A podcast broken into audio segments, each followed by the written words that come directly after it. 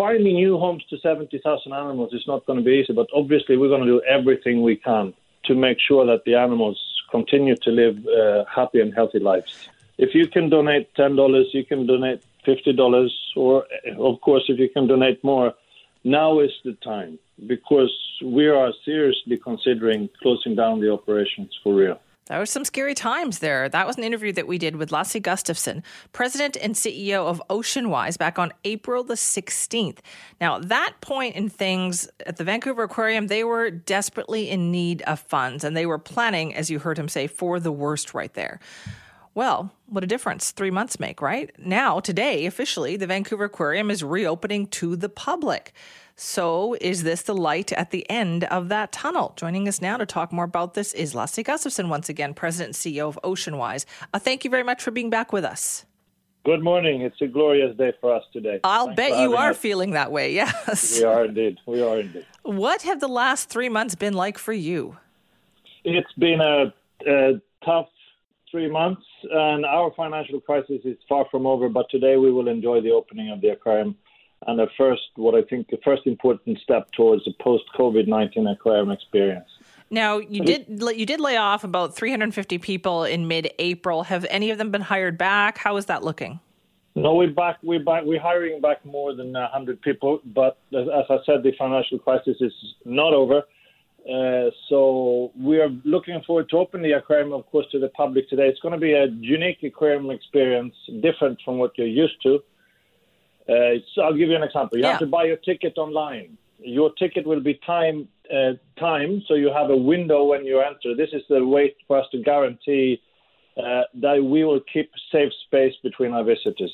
It's going to be a one flow experience, and the best way for me, I'm Swedish, so let's describe it the IKEA way. You follow a mark in the floor, and you will be taken from one exhibit to the other, which gives you an, opportunity to have an exclusive uh, experience. There will be less running around and there'll be more intense experiences. And it will be safe and it, will be crowd free. Right, because you're limiting the number of people, right, who can come in every day. Yes, and, and, and we, we will never compromise the health and safety, not for our visitors, not for our staff, not for, an animal, for our animals. The safety continues to be the top priority and that makes the experience exclusive. We will not. We will be working on 20% capacity. Uh, if we would, on a normal day, accept uh, say 5,000 5,000 visitors, now we're down to to a thousand. And Lasse, what happened when you did let everybody know publicly, like when you were on our show, that the aquarium was in trouble? Did people respond? You, you, don't know. I don't know if you know. I'm new to Canada. I've been here uh, when this happened almost exactly a year, and, I, and I've been blown away by the support. It's been so amazing. We've been receiving donations from 14, 15,000 people, of course, in Western Canada, but as far away as from Slovenia and Japan. And they've donated more than $2 million. That's fantastic. We've sold 130,000 face masks uh, together with Whitecaps. Who would expect a soccer club yeah, to step up to save an aquarium? Amazing. Man, this is this is wonderful. It has been wonderful, but as you said, though, you're still kind of coming up short, right? There's still financial problems. Yeah, we look, we're still looking at and, and we're still looking at uh, losses, double-digit millions this year. So, so today I think we will see the announcement from the support we will receive from the federal government. Uh, not 100% sure that that will happen. You know, government change their mind sometimes, but mm-hmm. that's what we've that's been indicated. Uh, but of course, when if we've had we've been closed for three months and we've been closed and we will have very limited capacity for the most important part of the year. Right. So, so this this is going to be hard. Right, but it was important for you to reopen. It must have you must have felt like, listen, we have to do this. I think that people want to experience the aquarium. The one thing I really know for sure that this this is a loved aquarium. I, I thought, that, of course, I believe that was the case, but now I know for sure. But also, uh, we are an ocean conservation group. In order to save the oceans, and the oceans are in a tough space, people need to know.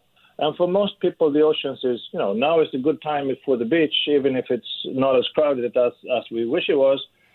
But you, you experience a very shallow part of the ocean. If you really want to understand the wonders of the ocean, if you want to understand what the things that we need to do, an aquarium is your best option to learn more, to get inspired and educated, and have a fun time while while while doing it. Now, Lasse, have you been in touch with other aquariums, other institutions around the world? Are they also facing the same challenges?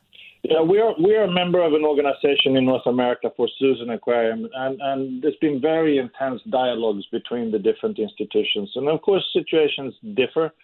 Uh, south of the border, I think the the the awareness of the the safety is not as great everywhere as it is here in Canada.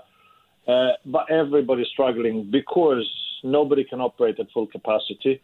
Uh, and for an aquarium, the fixed costs are high. You know, keeping keeping animals in tanks requires quite an advanced technology to make sure that the animals are happy and healthy.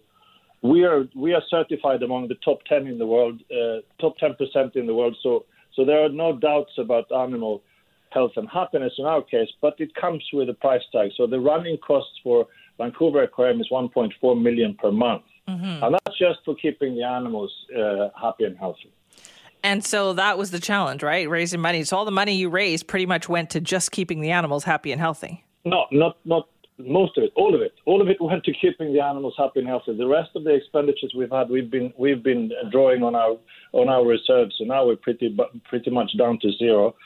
So, so uh, the best way to support the aquarium now is to get the ticket, come and enjoy the aquarium. And the second best is to continue to, to buy stuff on our online web shop or, or support with, with donation. Okay, what is the website then? Uh, uh, vanaqua.org. All right, we will direct people there. Lasse Gustafsson, thank you so much for your time. No, thank you. Thank you so much. And as I said, this is a happy day. Okay, good. Yes, it is a happy day. That is the president and CEO of Oceanwise. Of course, they look they look after and run the Vancouver Aquarium. It is a happy day, he said, because they are officially reopening today to the public. But with some conditions there. As you heard, you must book your ticket online. You must reserve in advance because they're giving you a time. So you have to make that time and you have to, you know, be there in and out during that time period. That way they can keep the flow moving. They can make sure people there's not too many people there. They're protecting you as much as anything here. Uh, so support them. Go to the Vancouver Aquarium, check out vanaqua, vanaqua.org, or maybe buy some of those really cool masks that they have partnered with the Vancouver Whitecaps on. They still do need your help.